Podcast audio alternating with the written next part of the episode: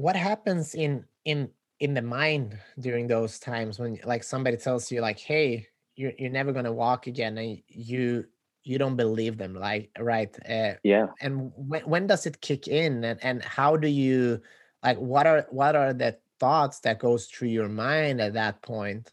Um I, I the first the first moment when i heard it i i didn't believe it. I was almost like in denial so much shock like i, I like visit my brain could not process like what was being told.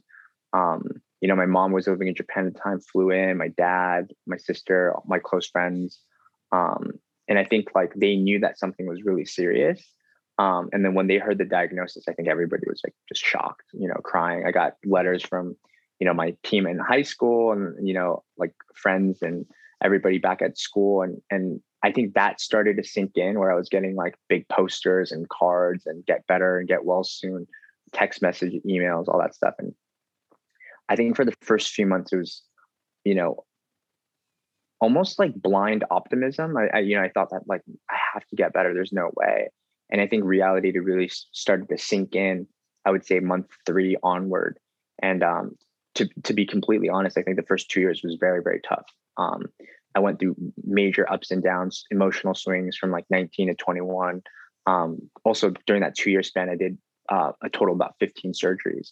So every time I was like, wait, why me? And then you go through this like moments of frustration, depression, um, even suicidal thoughts. You're just like, I, I don't know what my life is going to even mean anymore. Like how how can I possibly recover from this, or like what kind of future can can my life hold?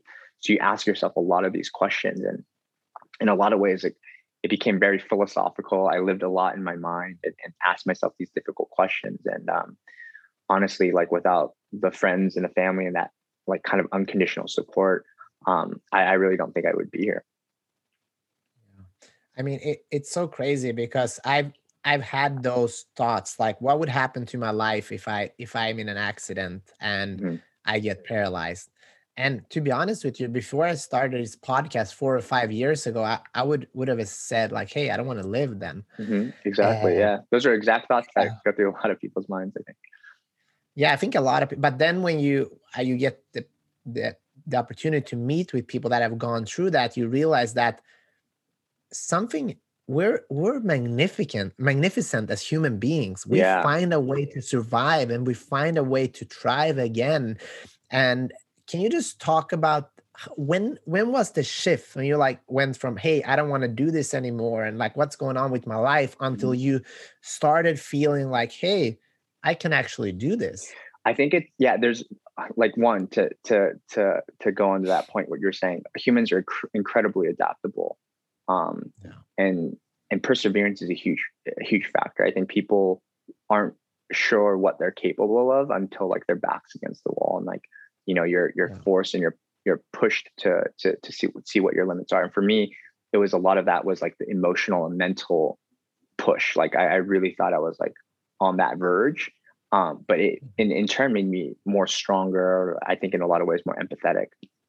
I think going back to your point um, i think it, it was about a year and a half into it when i first made my like trip out. I, I traveled with some friends realized that like oh a lot of the things that i focused on in the in the beginning was like, oh, I can't do this or I can't do that. This is going to be different. And then you realize you put all these negative thoughts in your mind of like, oh, like you start with I can't versus before it's like, oh, I can do this. And slowly you start checking off things of like, oh, I can I can go on a road trip or I can go to music festivals. I can learn to drive. You I can graduate. I could double make. You start doing things and you tr- start checking off goals. And um and then you slowly kind of build your confidence back. I think for me, it wasn't obviously an overnight thing. You you don't just get wake up the next morning. You're like, hey, you know what? Everything is good. It was like slow, small milestones. And I think one one thing I always tell myself and and you know others is just like celebrate the small wins because life is so short, moves so fast.